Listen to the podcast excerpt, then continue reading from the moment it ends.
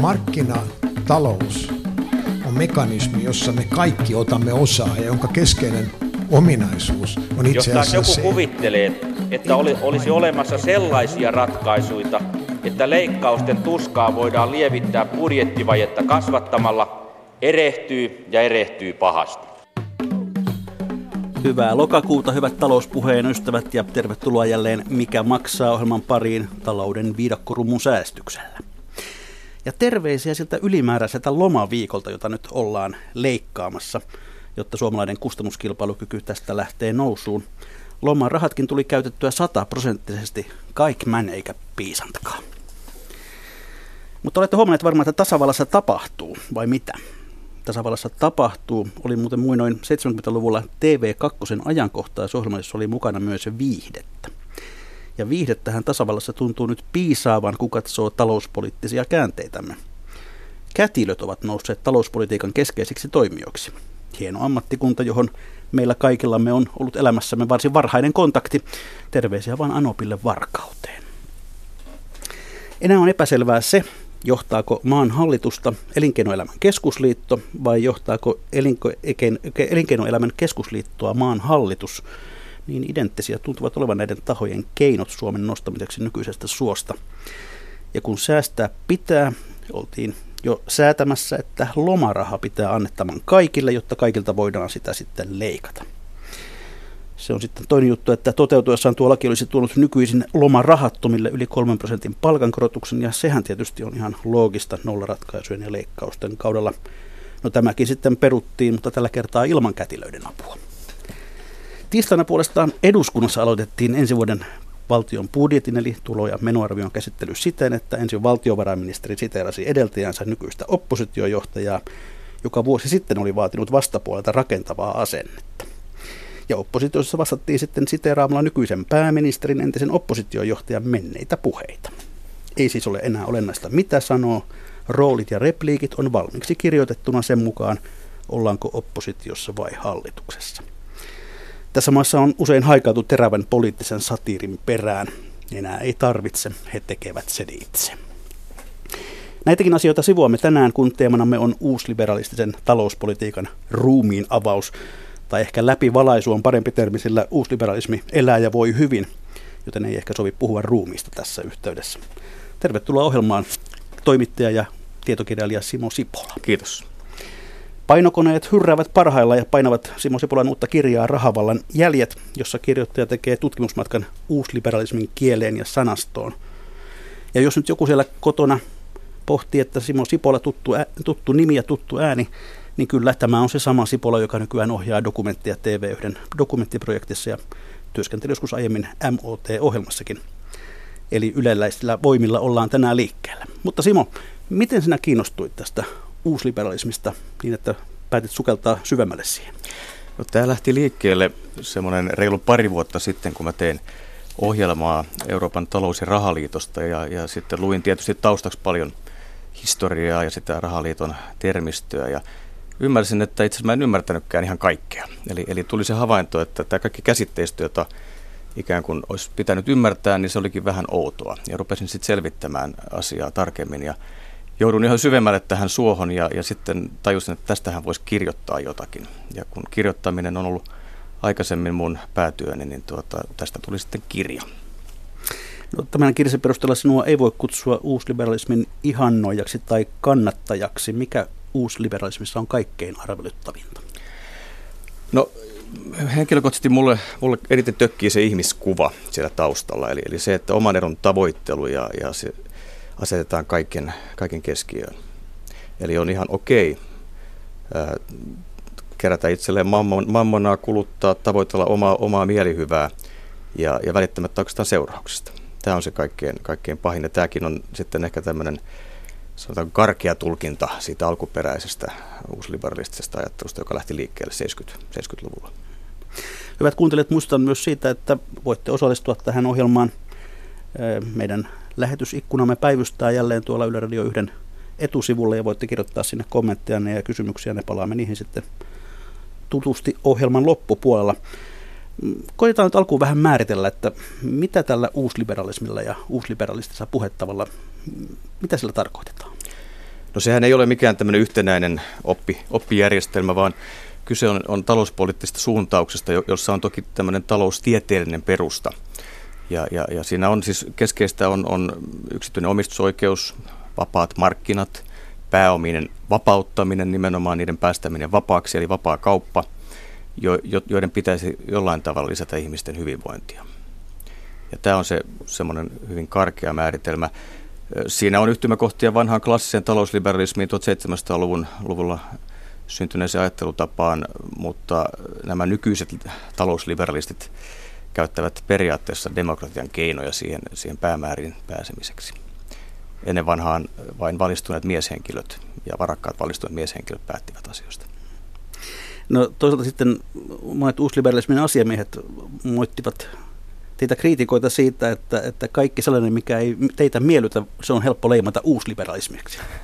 No näinhän se on ja sen takia tämä käsite on tämmöinen, voisiko sanoa että siitä on varmasti tullut haukkuma sana joillekin, mutta, mutta tuota, meillä on tämmöisiä liberaaleja ajattelijoita, kuten Matti Apunen, mutta kyllä mä pidän häntä kuitenkin uusliberalistina esimerkiksi, että ei se nyt leima, leima miestä pahena, jos jotain tämmöistä käyttää.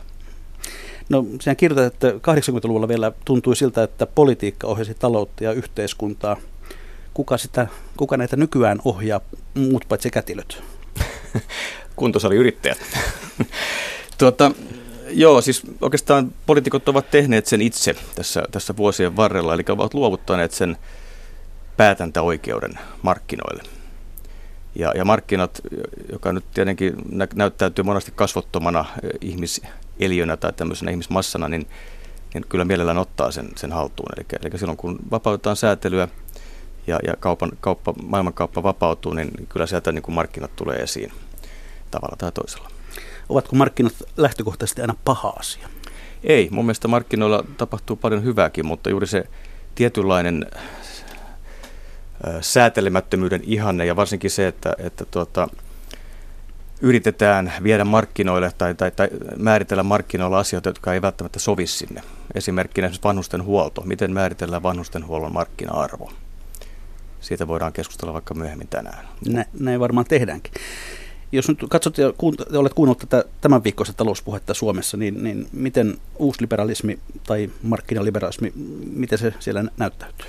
No tämä, tämän viikon puhe on kyllä niin sekava ollut, että, että ehkä, ehkä ei ihan pelkkää tätä viikkoa, vaan puhutaan vaikka Sipilän hallituksen puhutaan puheesta. Sipilän hallituksen puheesta. Joo, siellä on kilpailukyky, on, on se, joka on jo pitkään ollut meidän ystävämme, eli, eli siis kilpailukykyä yritetään parantaa. No siis pitäisi määritellä, mikä kilpailukyky on, miten se määritellään, siinä on erilaisia määritelmiä, mutta se nostetaan kuitenkin ikään kuin ylimmäksi ylimmäksi arvoksi, että meidän pitää parantaa meidän kustannuskilpailukykyämme. Ja toinen tämmöinen on sopeuttaminen. Ja sopeuttaminen on, on tämmöistä talouden uuskieltä ja tarkoittaa yleensä sitä, että silloin leikataan julkisia menoja, koska pyritään julkisten menojen ja tulojen tasapainoon, eli verojen ja, ja maksujen tasapainoon. Nämä on, nämä on semmoisia, joihin törmää. Sitten tietysti se, että, että Sipilän hallitus kuuntelee yrittäjiä erittäin herkällä korvalla voi johtua Sipilän omasta taustasta yrittäjyydestä tai, tai sitten se on vain valittu linja. Eli veroja ei koroteta, revitään se raha jostain muualta. No tuossa mainitsit jo sopeuttamisen ja kilpailukyvyn, mutta mitä muita tällaisen tähän uusliberaalisten puhetapaan, mitkä ovat niitä keskeisiä termejä?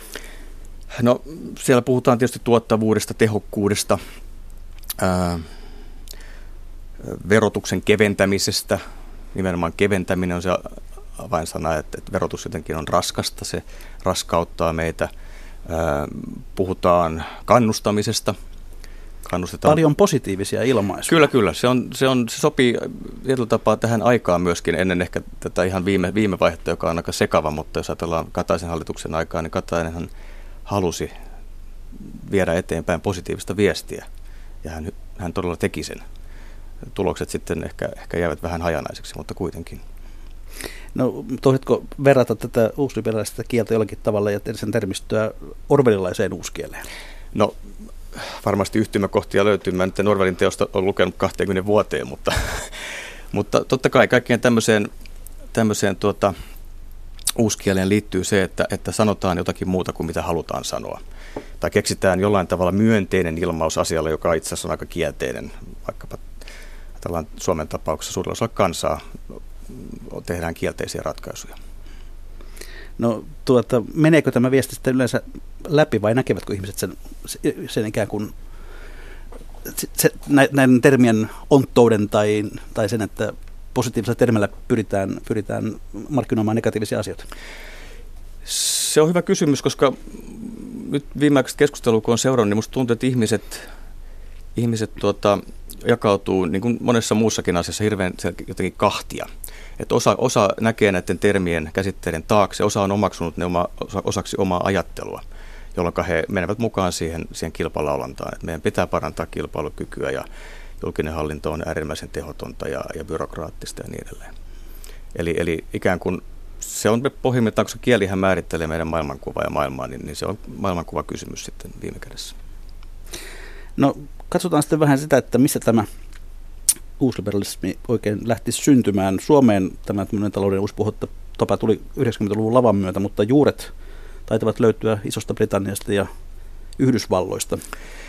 Joo, siis itse tämä, voisiko sanoa, että pitkä historia tulee, tulee jo 40-50-luvulta. Kaksi tämmöistä taloustieteilijää, jotka ovat, ovat vaikuttaneet keskeisesti tähän, on, on Friedrich Hayek, Hayek italialainen, eh, anteeksi, itävaltalainen taloustieteilijä, joka sitten muutti Englantiin, Englantiin ja sitten yhdysvaltalainen Milton Friedman.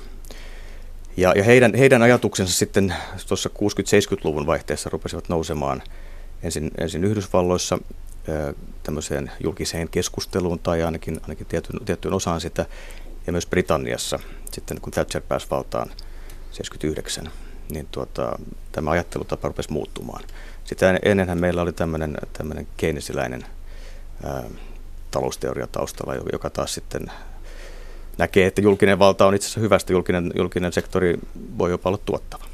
Ja julkinen sektori on se, joka silloin kun mennään, mennään lamaan, niin elvyttämällä tavallaan, tavallaan tuota, voittaa lamaan. Niin, pystyy, pystyy mm. ottamaan velkaa, koska julkinen sektori voi ottaa enemmän velkaa kuin yritykset kotitalous suhteessa, suhteessa ja tuota, myöskin selviytyä sitä velasta. Eli julkisen sektorin velanotolla voidaan, voidaan nimenomaan taittaa lamalta niska esimerkiksi. No kirjassasi sekä Margaret Thatcher että Ronald Reagan saavat suhteellisen ison roolin uusliberalismin nousun saattajina. Mm, miksi, mi, millaiseen tilanteeseen nämä oikein sitten, nämä uusliberalistiset ajatukset tulivat? Oliko se jotenkin, äh, oliko Keynesiläisyys tullut tiensä päähän? No näin voi sanoa, koska, koska silloin 70-luvun alussahan meillä oli, oli ensimmäinen öljykriisi 73, joka oli, oli erittäin vakava kolaus maailmantaloudelle. Ja erityisesti läntisille teollisuusmaille se, se tuntui, tuntui raskaalta. Ja, ja tietyllä tapaa, kun meillä olisi myöskin siihen aikaan ollut vaikeuksia, eli, eli työttömyys oli kasvanut jo ennen sitä ja lähti huimasti nousuun, inflaatiokin samaan aikaan kohos. Ja aiempien teorioiden mukaan nämä kaksi ei voi samaan aikaan olla, olla koholla tai korkeana. Niin sitten ruvettiin miettimään, että mistä uusi teoria tähän näin. Ja, ja tuota, silloin sitten Friedmanin ja, ja Hayekin, Hayekin tuota, ajatukset nousivat pikkuhiljaa julkisuuteen. Ja, ja ensin ehkä tämmöiseen, sanotaanko taloustieteilijöiden keskustelun tai tämmöisten virkamiestason tieteilijöiden tai tietäjien keskustelun ja sieltä sitten pikkuhiljaa politiikkaan. No miten se alkoi näkyä sitten Thatcherin ja Reaganin hallinnossa? No siellä on, on tämmöistä normien purkua, Tuttu sana tämän päivän Suomesta. Kyllä, kyllä. Yksityistäminen, Thatcherilla molemmat nämä. Reaganilla ehkä eniten, eniten tuota, julkisen hallinnon pienentäminen ja, ja verotuksen keventäminen. No Suomessa oikein Reagania ja Thatcheria ei heitä ole mitenkään erin suurina ajattelijoina pidetty. Miten tämä uusi liberalismi sitten tänne löysi tiensä, vai oliko tilanne se, että Suomella ei ollut mitään vaihtoehtoa? No Suomessa varmasti seurattiin 70-luvulla jo tätä keskustelua ja, ja 80-luvulla erityisesti Suomen Pankissa varmasti, valtiovarainministeriö, tietyt ehkä niin sanotut huippuvirkamiehet ja tietysti tieteentekijät tiesivät tämän keskustelun. Mutta aika ei ollut poliittisesti kypsä vielä. Osittain johtuu siitä, että, että Suomi ei ollut vielä ikään kuin kääntänyt tätä Eurooppa-takkiansa esiin, vaan oli vielä, vielä Neuvostoliiton kainalossa ja ystävyys ja avunanto oli, oli ylintä kivaa, mitä pystyttiin, pystyttiin tekemään. Ja sitten kun tietysti Neuvostoliitto hajosi, kylmästä loppui, Ja, ja sitä ennen jo, jo tuota, Suomi ikään kuin lähti avautumaan Eurooppaa kohti, eli, eli rahoitusmarkkinoita vapautettiin ja 80-luvun lopullahan tuli valtava noususuhdanne tämän takia, raha oli kevyttä ja halpaa. Niin kaikki nämä vai... kulutusjuhlien aika. Kyllä, se oli sitä, ainakin pieni osa kansasta vietti niin. näitä juhlia. Mutta kuitenkin se, se oli, vaikutti siihen, että sitten kun lama rysähti, niin tuota, meillä oltiin valmiita tavallaan tähän uuteen ajatteluun. Eli oliko enemmänkin näin päin, että odotettiin vain sitä oikeaa hetkeä tuoda se Suomeen?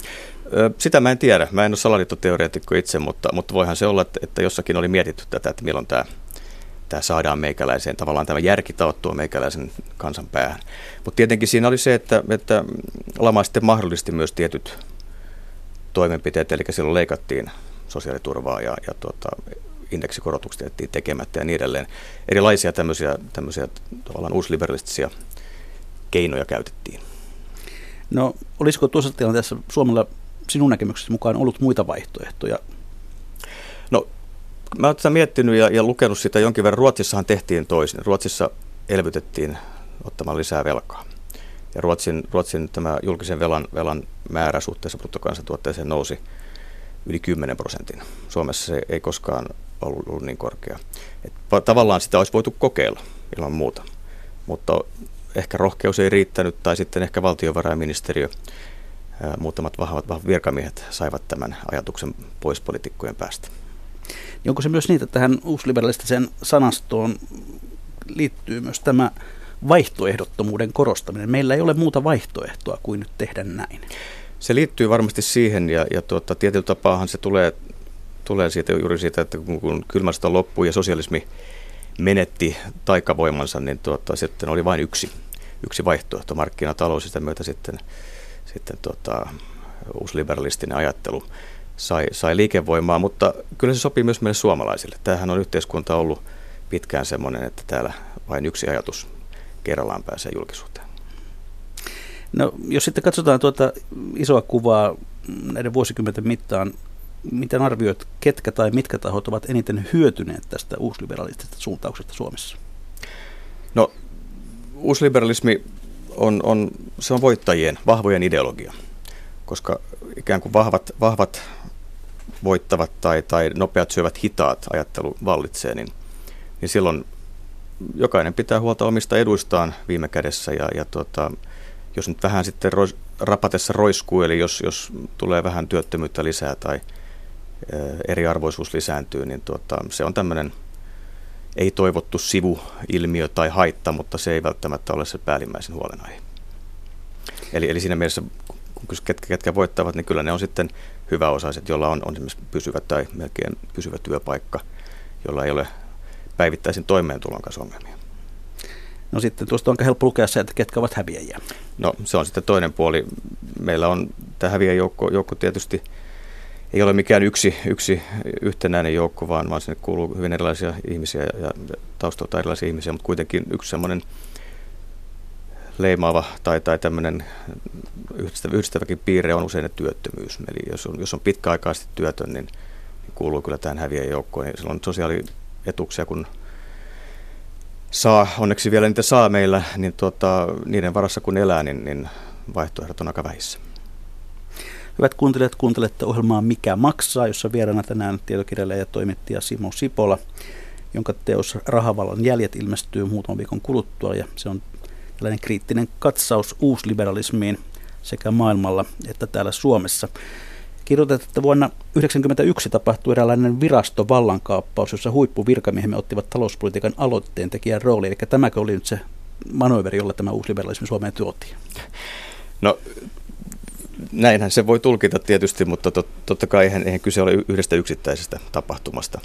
Et sitä ennen oli jo julkisen hallinnon tehokkuusohjelmia ja, ja, ja tuota, ää, palvelu, palvelun parantamista ja tämmöisiä aloitteita, jotka siis ikään kuin toimivat samaan suuntaan, mutta tämä oli semmoinen, voisiko sanoa, iso vallan, vallankaappauksen omainen teko, joka, joka tuota, varmasti vaikutti. No tuossa vaiheessa sitten poliitikoilla tavallaan jossakin vaiheessa jollakin tavalla ote lipesi ja virkamiehet astuivat esiin. No ne, varmasti se ainakin vaikutti siihen, että virkamiesten, nimenomaan valtiovarainministeriön tiettyjen, tiettyjen johtavien virkamiesten valta politiikassa lisääntyi. Eli heitä alettiin viimeistään silloin kuunnella herkällä korvalla. Suomen Pankki on toinen tämmöinen, tämmöinen asiantuntijaorganisaatio, josta on siis tätä samaa ajattelua tullut. Ja, ja taustahan on siinä, yksi, yksi taustatekijä on siinä, että nämä, nämä johtavat virkamiehet ovat käyneet samoja kouluja. Tarkoittaa siis, ovat olleet esimerkiksi OECDssä harjoittelemassa ja opettelemassa tätä uutta poliittista ajattelua. Ja myöskin tietysti EU-asioiden myötä, eli kun talous- ja rahaliittohan on tämmöinen uusliberalistinen rakennelma pohjimmiltaan, niin tuota, sitä kautta kun sitä on opiskellut, niin tajuaa, että, että hei, näinhän sen pitäisikin mennä. Ja, ja tota, sitten ajattelu leviää pikkuhiljaa.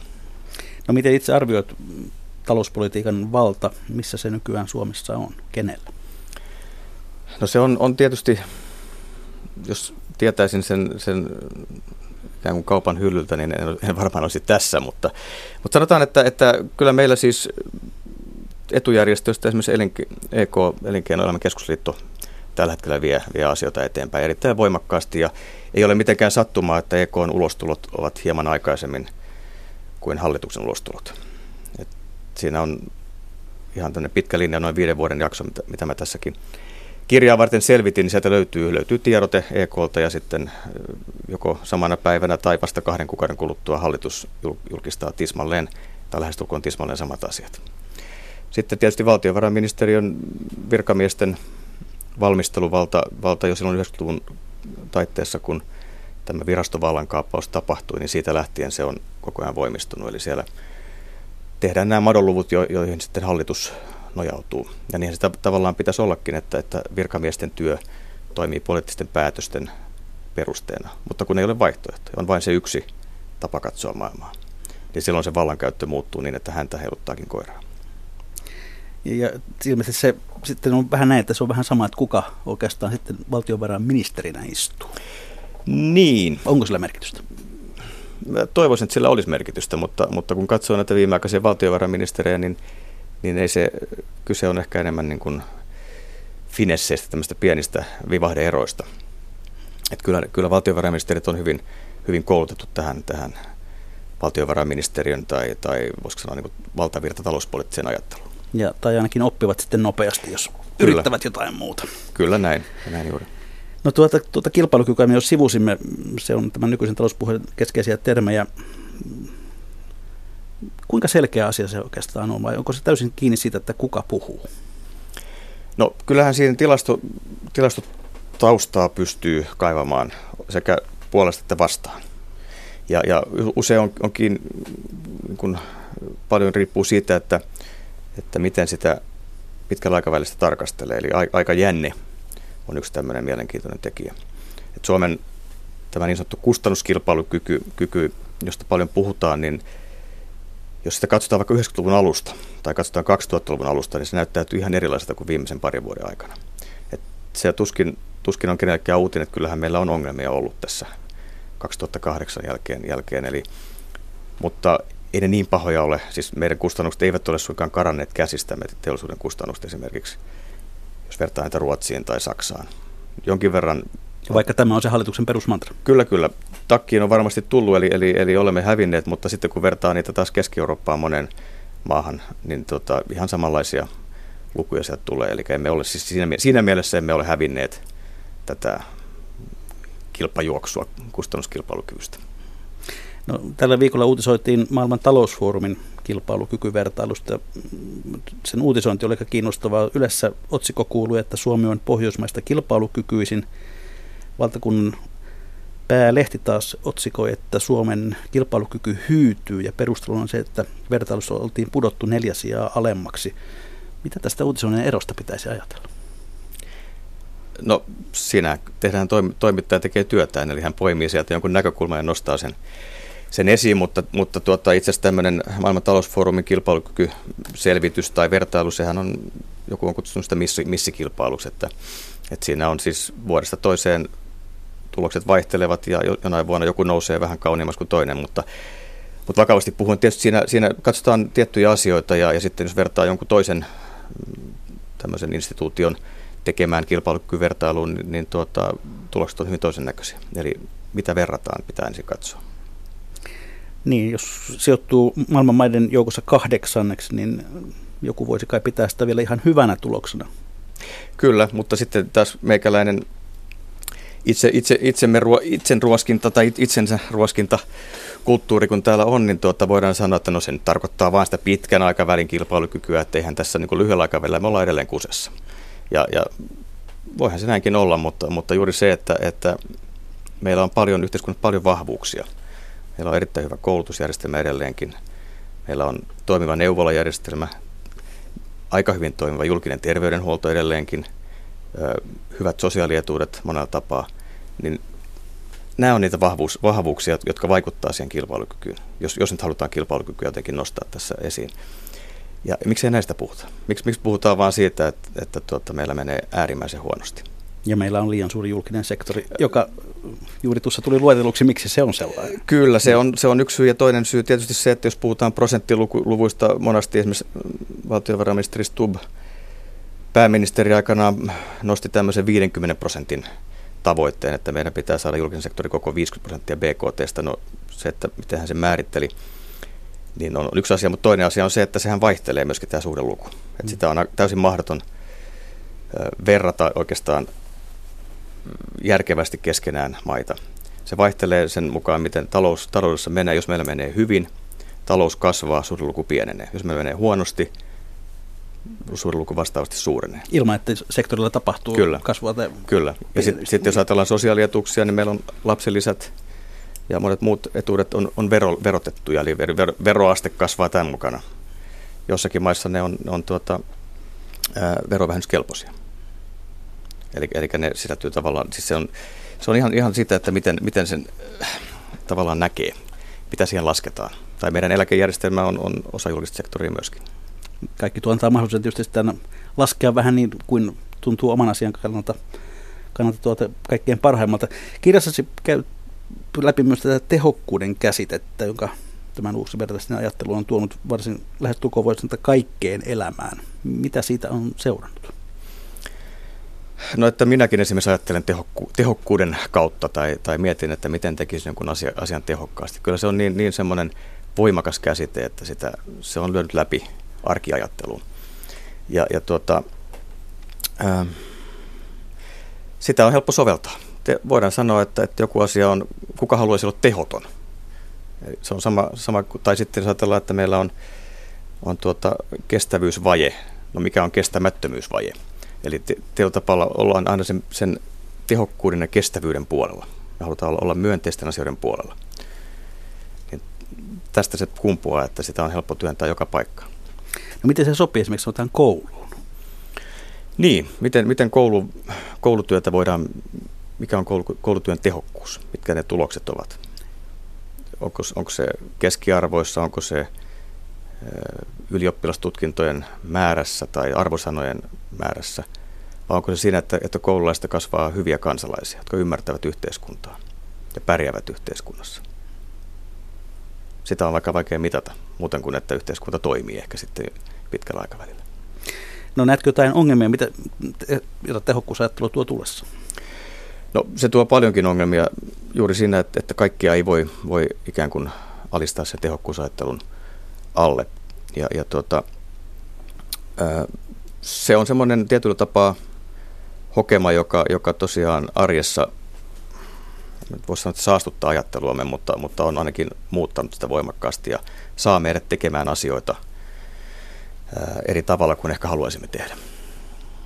No koululaitoksestakin väität, että olemme osittain palanneet aikaan ennen peruskoulua.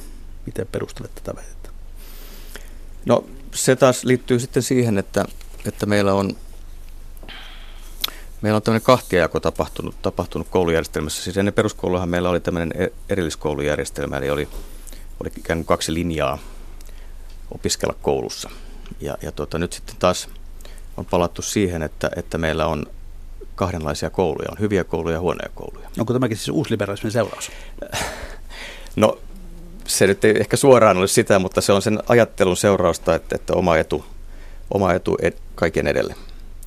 Ja, ja tuota, myöskin se, että, että tietysti jokainen vanhempihan ajattelee lapsensa parasta ja haluaa saada parasta mahdollista koulutusta hänelle. Se on ihan luonnollista.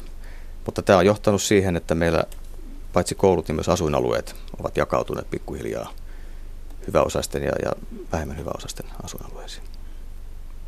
No, tämä julkinen sektori on erityisesti uusliberalistien hampaissa ja se on aina tehoton, kallis ja yleensä liian suuri.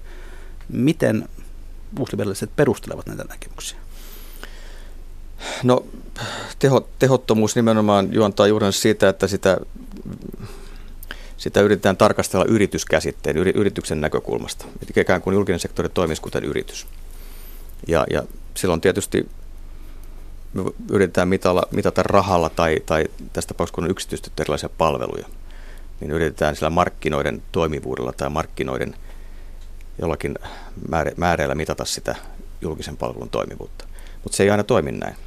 Vanhustenhuolto on hyvä esimerkki, miten vanhustenhuollon markkina-arvoa voidaan määritellä. Mikä, mikä on se tavallaan se, se tehokkuus siellä tai mikä on se sen tuottama lisäarvo. Vaipanvaihdon määrä per päivä. Tämä on varmasti yksi sellainen määrä, jota on käytetty. Se ei ole mikään vitsi, näin varmasti on. Ja, ja kuinka monta kotikäyntiä kotisairaanhoito tekee. Mutta onko se sitten, lisääkö se meidän hyvinvointiamme tai onko se, onko se vanhuksen kannalta mitenkään ihanteellinen ratkaisu, niin on, on toinen asia. No onko tämä sinun nähdäksesi, Simo Sipola, täysin kupla tämä julkisen sektorin tehottomuus? No ei se varmasti kupla ole, mutta ajatellaan just terveydenhuolto on hyvä esimerkki, että meillä on erittäin hyvin toimivat erikoissairaalat Suomessa. Niin tätä ei, ei kauhean paljon muista tuoda esiin, mutta tämä on oikeasti sellainen asia, myöskin kuuluu tähän meidän kilpailukykymme varmasti, jos sitä määritellään yhteiskunnan toimivuudella. Ja, ja tuota, sitten julkinen terveydenhuolto muutenkin, niin ei se nyt ole ihan, ihan niin huono kuin, kuin annetaan ymmärtää. Eli siellä on, on esimerkiksi aikanaan, kun yksityistettiin terveysasemia monessa kaupungissa, tai ulkoistettiin nimenomaan, eli annettiin se terveyden, perusterveydenhuolto yksityiselle yritykselle hoidettavaksi, niin tuota, muutama kaupunki on tullut takaisin siitä, koska se on osoittautunut erittäin kalliiksi. Ja se johtuu taas siitä, että sen julkisen terveydenhuollon potilaita on lähetetty sinne erikoissairaanhoidon puolelle ja se taas tulee erittäin kalliiksi. No, onko uusliberalismin tavoitteena kertakaikkinen hyvinvointivaltion purkaminen? He itse kiistävät sen. Niin, se on, se on varmasti näkökulma kysymys. Tuskin kukaan haluaa, haluaa hävittää sellaista järjestelmää, joka on kuitenkin tuottanut paljon hyvää. Mutta, mutta kyllähän tämä, tätä purka, purku, purkamista on ollut jo, jo pidemmän aikaa. Eli, eli kun etuuksia on, on leikattu ja, ja, ja tuota, tämmöinen ehdollistaminen, eli, eli et saa esimerkiksi työttömyysturvaa, jos et, jos et lähde koulutukseen tai, tai käy moikkaamassa meitä tietyin väliajoin. Kaikki nämä, nämä on tietyllä tapaa, ei ne purkamista suoraan ole, mutta ne on kuitenkin sen ajattelutavan lyömistä, lyömistä läpi, että, että tuota, sä et voi maata sohvalla ja saada tukea. Ja kun mä taas mun mielestä esimerkiksi perustulo olisi ihan, ihan erittäin hyvä kokeilemisen arvoinen vaihtoehto että taattaisiin kaikille tietty, tietty perustulo, jonka turvin tulee toimeen. Ja sitten jos haluaisi vähän lisää siihen päälle, niin sitten menisi, menisi töihin tai etsi itselleen töitä. No tuohon useimmat kriitikot sanovat, että, että rahat eivät kerta kaikkiaan riitä perustulolle, että joko se jää niin alhaiseksi, että sillä ei kerta kaikkiaan elä, tai sitten jos se on niin iso, että sillä elää, niin siihen eivät rahat riitä. Niin, se on, se on sitten mitattavissa varmaan niin, että jos ihminen, ihminen tuota, joka saa perustuloa, jos hän menee töihin, hän rupeaa maksamaan veroja. Ja maksaa tietysti, mon, meillähän monet etuudetkin on veronalaisia, ettei se, eivät, eivät täysin, täysin niin kuin ne kiertää, raha kiertää taloudessa silloin, mutta, mutta ihan hyvin voidaan, voidaan kokeilla ensin rajallisesti tietyssä joukossa tai tietyssä kaupungissa tai läänissä tai, tai maakunnassa, mikä ikinä onkaan. Ja sen jälkeen voidaan, voidaan katsoa, että, että tuottaako se esimerkiksi lisää verotuloja. Yksi keskeinen termi tuossa kirjassasi on pelko. Kirjoitat pelosta näin, että pelosta on tullut uusi normaali. Miten pelko liittyy uusliberalismiin? Se liittyy sitä kautta, että se on aika, aika, se on aika hyvä, hyvä tämmöinen käyttökelpoinen väline. Sanotaanko, että pelotellaan, että, että jos nyt emme säästä, niin perikato meidät, meidät vie. Ja, ja se toimii myös niinkin, että, että hyvinä aikoina meidän pitää säästää, jotta me, jotta me pärjättäisiin sitten huonon aikoina. Ja huonon aikoina taas sitten pelotellaan leikkauksilla. Eli se on tämmöinen ikään kuin itseään ruokkiva kierre. Ja sitten siihen liittyy tämmöinen moralistinen, moralistinen sävy usein, että, että, että ei, ei, pidä, ei pidä tavallaan ostaa tai syödä velaksi. Velkaantuminen on paha asia. Ja, ja sitten myöskin tämmöinen yletön tuhlaaminen pitää lopettaa. Ja näillä, kun, näistä kun puhutaan, niin tulee semmoinen olo, että hui kamala, että näin ei pidäkään tehdä. Eli me pelotellaan tavallaan toimimaan sen puhujan tavoitteiden mukaan. No onko tämä pelko nykyisen yritysjohdon jonkinlainen salainen ase? Virallisestihan pelolla ei enää ole johdettu sitten 50-luvun. No mä väitän, että esimerkiksi yhteen neuvottelut on tämmöinen pelko, pelon ohi, pelolla ohjaamisen väline. Eli, eli kun porukka pidetään varpaillaan sillä, että, että YT-neuvottelukierros aina alkaa uudestaan ja uudestaan, niin kyllähän se rupeaa pelottamaan. Kyllä siitä tulee epämukava olo, vaikka itse olisikaan siinä kohteena.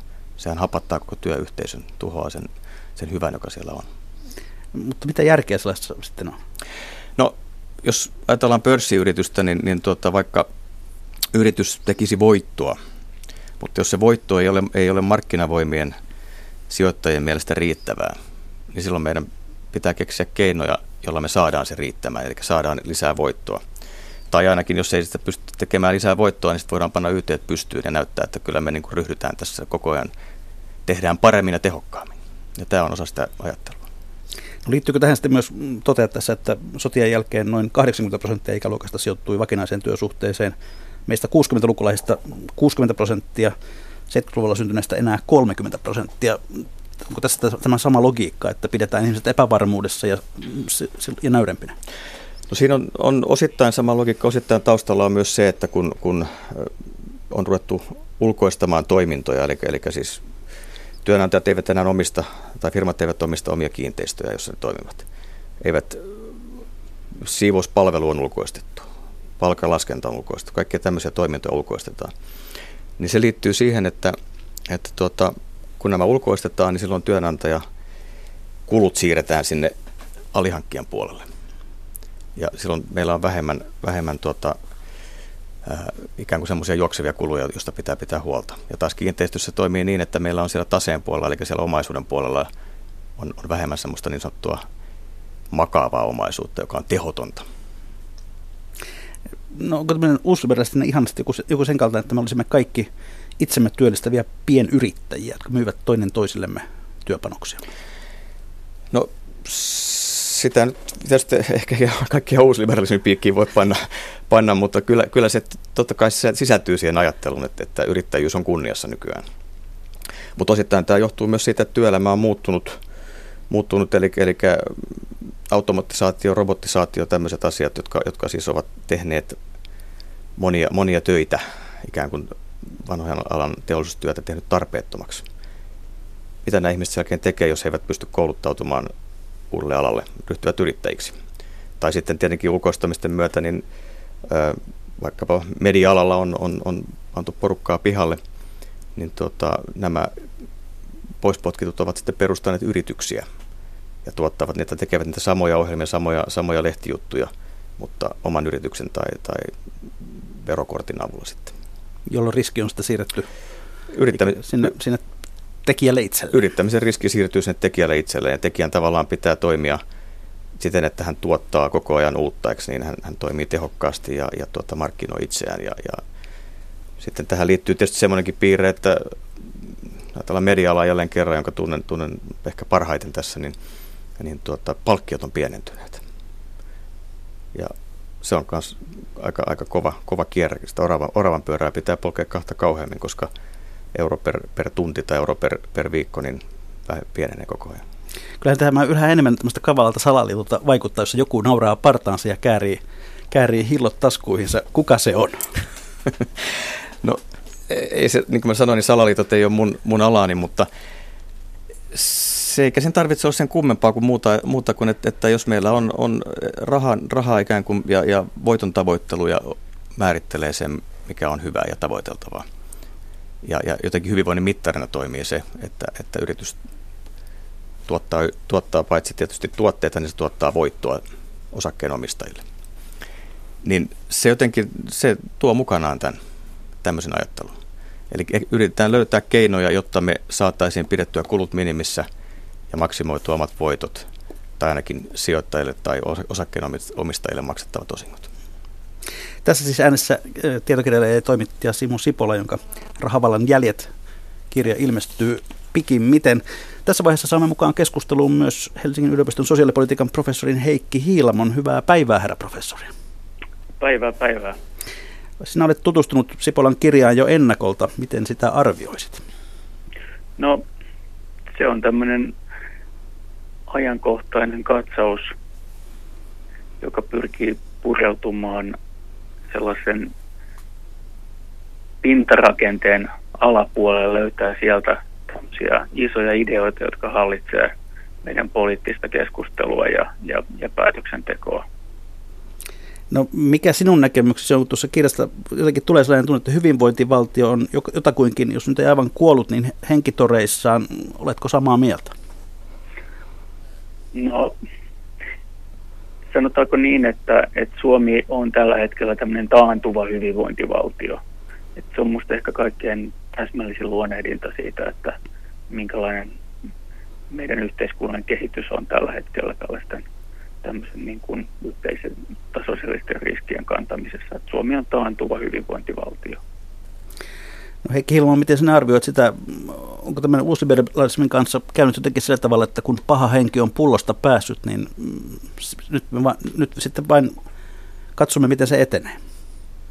Niin, en, en tiedä, että onko tämä nyt ihan pelkästään typistettävissä tähän uusliberalismiin, että, että kyllähän se on yksi tämmöinen ajattelutapa, joka on, joka on taustalla ja, ja monet näistä kehityskuluista, jotka on tällä hetkellä, ne on johdettavissa sitten siihen, että, että pääomamarkkinoita on vapautettu ja taloudessa on, on alkanut tämmöinen valtava globalisaatio. Mutta toisaalta sen kääntöpuoli on sitten se, että talouskasvu on ollut joissakin maissa hirvittävän nopea, kuten Intiassa ja Kiinassa, ja siellä, siellä kuitenkin on syntynyt keskiluokka, ja iso osa ihmisistä on, on päässyt, päässyt pois köyhyydestä, ja ehkä, ehkä on ihan, ihan luontevaakin, että talouskasvu ei ole niin nopeaa täällä, täällä länsimaissa, ja että me ei voida enää rakentaa meidän yhteiskuntia niin kuin samanlaisen logiikan varaa, kun me rakennettiin niitä silloin, kun, kun kasvu oli nopeampaa ja, ja ei tarvinnut pelätä kilpailua intialaisten ja kiinalaisten kanssa.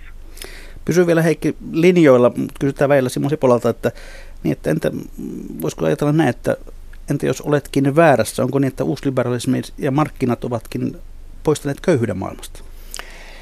Niin, kyllähän, niin kuin Heikki sanoi tuossa äsken, niin kyllähän monissa teollistuvissa tai, tai tämmöisissä ähm, niin, teollistuvissa maissa, kuten, kuten Kiinassa, joka on pitkään tietysti ollut teollistunut jo, ja Intiassa ja Brasiliassa, niin keskiluokka on, on kasvanut.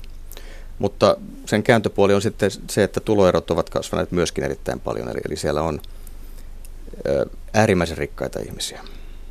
Ja sitten on, on edelleenkin paljon, paljon todella köyhiä ihmisiä. Ja, ja tämä, tämä tämmöinen... Mutta köyhyyden määrä on kuitenkin vähentynyt, se on aika kiistatonta. Se on, se on varmasti, varsinkin Afrikassa on tapahtunut paljon, myös, myöskin Kiinassa tietysti on, on, on köyhy, köy, köyhyyden määrä niin kuin tämmöisenä isona suurena on, on vähentynyt kyllä. No kirjoitat myös tuossa kirjasi lopussa, että uusliberalistinen markkinatalous esineellistää ja välineellistää ihmiset. Mitä sillä tarkoittaa? No se liittyy siihen, että, että tuota, jos, jos tämmöinen karkia tulkinta uusliberalismista on se, että, että, että oma etu edellä mennään, eli, eli on luontevaa ja tavoiteltavaa ajaa omaa etuaan pelkästään, niin silloin, silloinhan me ei pidetä muista juurikaan. Eli silloin me voidaan pyrkiä siihen voiton tavoitteluun tai tavoitella voittoa välittämättä muista. Eli silloin me voidaan myöskin nähdä hänet vain esineenä tai tavallaan haitakkeena tai, tai, tai jonkinlaisena tämmöisenä epämääräisenä massana. Se ei kiinnosta meitä. Meitä kiinnostaa vain se voitto, vaan se oma etu ja oma hyvinvointi. No, professori Heikki Hilma, oletko sitä mieltä, että Suomi on tähän suuntaan menossa? Mm, no, kyllä Suomi, jos Suomen vertaa nyt sitten muihin maihin, niin meillä kuitenkin tosi paljon keskustelua hyvinvointivaltiosta ja meillä keskustellaan todella paljon köyhyydestä ja ylipäätään meillä on sellaista keskustelua siitä, että mitä Suomelle tapahtuu. Että se on tavallaan niin kuin yhteinen asia ja ihmiset kuitenkin samaistuu vahvasti tähän kansallisvaltion nimeltä Suomi. Et, et, et, mä en ehkä ihan noin, noin tota rankasti, rankasti sanoisi. Et totta kai me ollaan niin kuin pienenä maana kovissa paineissa, koska meidän hyvinvointin taso, ei ehkä niinkään hyvinvoinnin jakautuminen, mutta hyvinvoinnin taso on vahvasti riippuvainen ulkomaankaupasta ja, ja vientiteollisuudesta, mutta jos miettii vaikka sitä keskustelua, jota tässä on ihan viime kuukausina käyty hyvin kiivaasti siitä, että mitä Suomessa pitäisi tehdä, niin kyllä se osoittaa sen, että, että me kuitenkin tavallaan puhalletaan yhteen hiileen ja semmoiset yhteiskunnalliset etäisyydet on kuitenkin Suomessa aika, aika pieniä. Et se on tietysti sitten uh, musta kaikkein huolestuttavin piirre on se, että tulee tämmöistä ulosliputtamista, että jotkut muuttaa, muuttaa Suomesta verojen takia tai, tai sen takia, että koulutukseen tehdään säästöjä, niin meidän parhaat, parhaat tutkijoita ja professoreita lähtee ulkomaisiin yliopistoihin ja, ja meidän lahjakkaimmat nuoretkaan ei, ei halua tämmöisissä kuristuvissa, kuristuvissa korkeakouluissa opiskella, niin, niin se on, se on tämmöinen aivovuoto, niin se on sitten kyllä musta tosi huolestuttavaa. Jos ajatellaan ylipäätään tällaisia, tällaisia suuria taloudellisia aatesuuntauksia, jos meillä nyt on uusliberalistinen muoti menossa, niin, niin onko sillä oikeastaan paljon merkitystä, mitä Suomi tai Suomessa tehdään? Eikö ole niin, että nykyisessä globalisaatuneessa maailmassa niin me, me teemme, me, meillä niin kuin muoti muuttuu sen mukaan, kun se muuttuu maailmalla? Ei se kyllä ihan niinkään ole, että, että tuossa, tuossa niin kuin, jos ajatellaan sitä esimerkiksi talouskasvua, niin on, on sellaista talouskasvua, joka voi toteutua ilman, että tuloerot kasvaa. Se ei ole mitenkään väistämätöntä, että tuloerot kastuu silloin, kasvaa silloin, kun talous kasvaa, vaan, vaan esimerkiksi sillä, meillä on ihan, ihan hyviäkin esimerkkejä maista, jossa talouskasvu on ollut nopeaa ja tuloerot kuitenkin kohtuullisen pienet. Näin on esimerkiksi Intiassa, se, että siellä on, tai anteeksi Kiinassa, mutta se, että siellä on muutamia superrikkaita ihmisiä, niin ei musta siihen kannata tarttua, vaan enemmän siihen, että on mahdollista luoda tämmöistä inklusiivista talouskasvua – ja, ja se on myös mahdollista sitten länsimaissa ja siitäkin on hyviä esimerkkejä. Tuntuu, että muut Pohjoismaat on tässä suhteessa pärjännyt viime vuosina paremmin kuin Suomi. Ja kyllähän Suomikin on pärjännyt aikaisemmin. Suomikin on aikaisemmin pärjännyt. Että, Mut tietenkin mä... to, toki meillä on tullut nyt niin kuin pahoja takaiskuja liittyen tähän korkeateknologian teollisuuteen ja Venäjän kauppaa mutta, mutta ei, ei tässä nyt kannata heittää niin kuin kirvestä kaivoon, että, että mä uskon, että Suomen tilanne on kyllä muutaman vuoden kuluttua paljon parempi kuin se on tällä hetkellä ja, ja semmoinen niin kuin ylemmääräinen synkistely ei, ei tässä tilanteessa niin kuin auta mitään. Et toivoisin, että mieluummin tämmöisiä myönteisiä visioita esitettäisiin, että et, et ei niin kuin leikkausten sijaan niin ikään kuin katsottaisiin tulevaisuuteen. Tuota, hyvät herrat, tällainen kysymys vielä tähän loppuun, että mikä sitten voisi syrjäyttää tämän uusliberalistisen ajattelun? Mistä se voisi lähteä liikkeelle? Simo Sipola. Niin, no mä lähtisin liikkeelle siitä, että meidän pitäisi ehkä henkisesti nyt valmistautua Suomessa ja ehkä läntisissä teollisuusmaissa tai, tai Euroopassa ainakin siihen, ja miksei Yhdysvalloissakin, että tämmöinen nopean talouskasvun aika on ohi todennäköisesti että et, tämä tuottavuusloikat ja muut, niin, niin tuota, ne voi, pieniä nykäyksiä voi tapahtua, mutta se, se semmoinen talouskasvu, jota on koettu toisen maailmansodan jälkeen aina 70-luvun alkuun asti, niin, niin nopea talouskasvu tuskin palaa enää. Et tavallaan tämä on se lähtökohta sitten, se, että syrjäyttääkö se jo nykyajattelua kuinka paljon ja mi, miten pitkän aikavälin kuluessa, niin en osaa sanoa siitä. Toivon ehkä, että, toivon kuitenkin, että, että jotain tapahtuu kasvun rajoista kuulee puhuttavan nykyään aika vähän. Niin, se on, mä luulen, että se on, se on tämän nykyisen tilanteen, tilanteen niin kuin huomioon ottaen se on ehkä, ehkä vähän väärä ajatus. Koska on totuttu ajattelemaan sit, sitä, että, että, että talouden kasvaessa me saamme lisää hyvinvointia. Mutta entä jos talous ei kasvakaan enää samalla tavalla tai jos, jos jopa kutistuu? Niin, kun se vanha sanonta se, että henkilö, joka suljetussa suljetussa tuota, suljetulla maapallolla uskoo rajattomaan kasvuun, on joko ekonomisti tai idiootti. Heikki Hilmo, näetkö sinä jonkun ulospääsyn tästä uusliberalismin ilosta? Mm, mä luulen, että se uusliberalismin tämmöinen kukoustuskausi oli tuossa 2000-luvun vaihteessa, että se on, se on kyllä kuitenkin jo väistynyt, että, että myös nämä äsken mainitut ekonomistit on aika usein tullut siihen tulokseen, että, että tuloerojen kaventaminen itse asiassa auttaa talouskasvussa ja tämmöinen vulgaari uusliberalistin ajattelu on kyllä jo itsestään väistymässä. Ja siihen edes, sitä edesauttaa, se väistymistä edesauttaa myös tämä huoli ympäristöstä ja kestävästä, ää, ekologisesti kestävästä, sosiaalisesti kestävästä, taloudellisesti kestävästä kehityksestä, joka nyt on ollut vahvasti esillä, esillä YKssakin ja, ja on ehkä vähän eri mieltä siitä, etteikö tässä kasvurajoista puhuttaisi, että musta ne on, ne on entistä enemmän esillä. Kyllä voi olla, että ne on väistynyt Suomen keskustelusta sen takia, että meillä on näitä kotimaisia huolia ollut niin vahvasti esillä viime kuukausina. Kiitoksia professori Heikki Hiilamo ajastasi ja päästämme nyt sinut tehokkaaseen tieteelliseen ajatteluun. Kiitos paljon. Kiitos. Jatketaan tätä studiosta Simo Sipolan kanssa ja katsellaan vähän tätä, tätä meidän lähetysikkunan palautetta. Täällä on muun muassa tällainen havainto siitä, miten markkinat voivat olla myös hyvä asia. Kyllä katsastuskin halpenut, kun siirtyi valtiolta yksityiselle ja nyt tässä hiljattain on avattu myöskin bussiliikennekilpailulle ja hinnat ovat tulleet hyvin kuluttajaystävällisiksi. Kai tässä uusliberalismissa on jotain hyvääkin. Niin kuin mä sanoin, niin markkinataloutta vastaan mitenkään ole. ole. Ja, ja bussikil, bussi, tuota, toiminnan tai bussivuorojen kilpailuttaminen varmasti koituu kuluttajan eduksi, että hinnat halpenevat ja, ja se on hyvä asia. Katsastustoiminnasta voi sanoa sen verran, että siinä, siinä tietysti jonkin verran hinnat ehkä halventuneet, mutta kyllä se aika paljon kirpaisee varmasti mon, montaa, montaa autossa katsastukseen vievää edelleenkin, plus että siinä muutama yksilö pääsi sitten rahastamaan aika mukavasti, kun tämä toiminto aikanaan yksityistettiin. Sekin on totta. Sitten täällä todetaan, että nykyisen talouskeskustelun keskeinen tekijä on pelon lietsominen. Tämä näkyy jo kotimarkkinoilla kulutuksen laskemisena ja pessimistisinä mielialoina.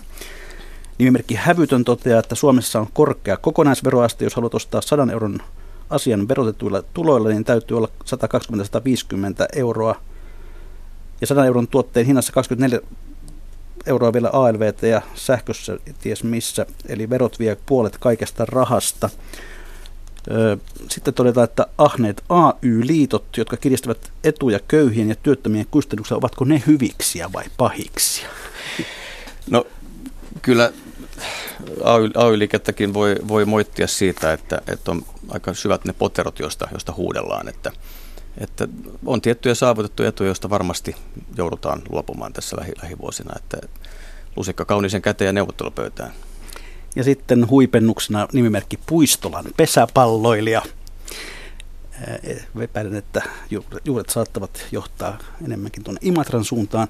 Ennen BKT noustessa myös palkanmaksajien tulot nousivat ja kasvukäyrä meni aika tasaisesti aina 80-luvun puoliväliin.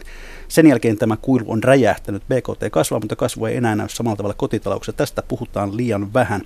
Samoin sama henkilö muistuttaa lomarahoista, että jos se nyt onkin jotenkin suomalainen ilmiö, niin Euroopassa on monta maata, jossa maksetaan 13 kuukauden, 13 kuukauden palkka. No niin, ja sitten ollaan jälleen tässä legendaarisessa hetkessä, eli on viikon talousvinkkien ja talousviisauksien aika. Lähettäkää niitä minulle osoitteella juho väli, väli, anteeksi, juho väli, pekka.rantala, että yle.fi, tässä enää osaa omaa nimeäänkään. On niin uusliberalistinen olo. Tai sitten ihan periaatteessa postissa postilukero 88 3024 yleensä. Jos Simo Sipola, mikä on sinun viikon talousvinkkisi tai talousviisautasi? Mä ajan tämmöistä jakamisen taloutta. Eli, eli tuota, kaikkea ei tarvitse omistaa itse. Ei tarvitse ostaa välttämättä omaa autoa, omaa moottorisahaa. tämmöisiä asioita voi jakaa. Se on, sitten tulee, tulee ensinnäkin vähemmän kuluja, vähemmän tuotantoa, vähemmän saastuttamista, ympäristökin tykkää ja sitten tulee hyvä mieli. Ja sitten ehkä löytää jopa uusia ystäviä sen kautta. Sekin on mahdollista. Kiitoksia. Nimimerkki seniori kansalainen antaa vinkin ulkoministeriön suuntaan. Hän kehottaa ää, ajamaan lähetystöjä alas. EU:ssa on suurlähettiläitä ja muita attaseita, jotka voivat Brysselissä kiertää joka päivä eri kansallispäivien kokkareilla – ja näitä edustustoja voisi vähentää myös EUn ulkopuolella ja niputtaa yhteen, tulisi luksuskiinteistöjä myyntiin ja annettaisiin myöskin, tai saataisiin vuokratuloja. Ei ole varaa pröystäillä, hän muistuttaa. Mikä maksaa päättyy tällä kertaa taas tähän ja sitä, mikä maksaa, ihmetellään seuraavan kerran viikon kuluttua.